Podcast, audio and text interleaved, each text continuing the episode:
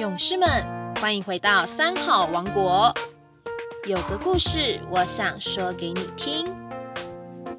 我是云林县无错国小校长蔡一珍。今天我要和大家分享的故事是金婚剩菜。别人吃过的剩菜，大部分的人都不喜欢吃。请问小朋友们喜欢吃剩菜吗？我想大部分的人的答案都是一样的。不过也有人觉得盘中孙，粒粒皆辛苦，所以非常爱惜粮食，认为剩菜倒掉很浪费，所以媳妇吃掉了。也有第三种情形，就是基于体谅别人的慈心，新鲜菜供人食用，而剩菜自己吞下。曾经就有这么一个故事，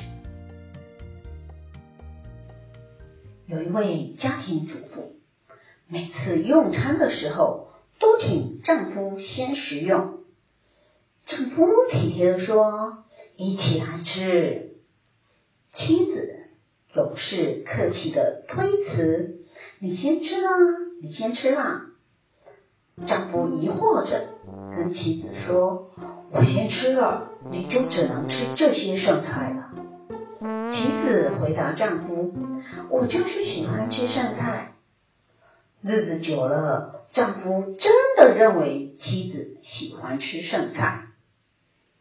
对于儿女。这位家庭主妇也是叫儿子、女儿先吃。儿女孝顺母亲，跟母亲说：“妈妈，你起来吃嘛，我们都吃完了，你吃什么？”母亲温柔的回应：“孩子，你们先吃，妈妈喜欢吃剩菜。”慢慢的，孩子们也真的以为母亲爱吃剩菜。很多年以后，是他们两夫妻结婚五十周年的金婚纪念日。丈夫想要同时庆祝妻子七十岁生日，他左想右想，要如何给爱妻一个难忘的纪念呢？儿女也在研究，怎么样给妈妈一个惊喜呢？妻子三人正陷入苦思中，忽然女儿想到，从小到大每次吃饭的时候，妈妈最喜欢吃剩菜了。那这个特别的纪念日，我们就弄一桌丰盛的剩菜好了。大家都开心的点头，拍手叫好，真心觉得这真是一个好主意。新婚纪念日这天很快的到来，三人准备了一大桌的剩菜。丈夫特别盛了一大碗剩菜，放在妻子前面，喜滋滋的说：“太太，这是你最喜欢的剩菜。今天这个金婚纪念日，也是你的七十岁生日，我们要请你好好的吃一顿。”儿女也一同应和着说：“妈妈，我们今天用心的准备很丰盛的剩菜给你呢。”妈妈含着眼泪，感动的说：“为了爱，为了别人，我喜欢吃剩菜，但是这又有什么关系呢？毕竟我们就在这样的欢喜中过了一生。”小朋友们，听完这个故事，我们可以发现，爱是伟大的，牺牲也是伟大的。故事中，爱吃剩菜的母亲，为了疼惜丈夫和儿女，牺牲奉献，吃了一辈子的剩菜。你认为她是真的爱吃剩菜吗？但是。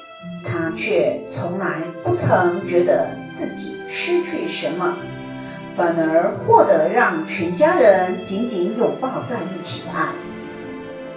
同时，我们也要知道，这个故事教我们的另外一个道理是体谅。体谅是一种美德，如同故事里爱吃剩菜的母亲，就是基于体谅丈夫和子女的慈心，把新鲜的食物留给自己真爱的家人，而把剩菜留给自己。丈夫和子女也都能感受到来自母亲的爱，也努力想表达感谢的心意，但是因为没有理解母亲爱吃剩菜背后的心情，是想要把好吃的食物留给心爱的家人，而不是真的喜欢吃剩菜，所以母亲收到了一个难忘的生日礼物——剩菜大餐。不过，母亲也能理解孩子们的心意，把金花剩菜这个礼物当作是自己甘愿做、欢喜受的美好收获，笑着收下这份大礼，感恩自己的欢喜人生。小朋友们，是不是觉得这是一个很有温度的故事？我们看到一位母亲用赤诚火热的心意，传递给家人满满的暖暖的爱。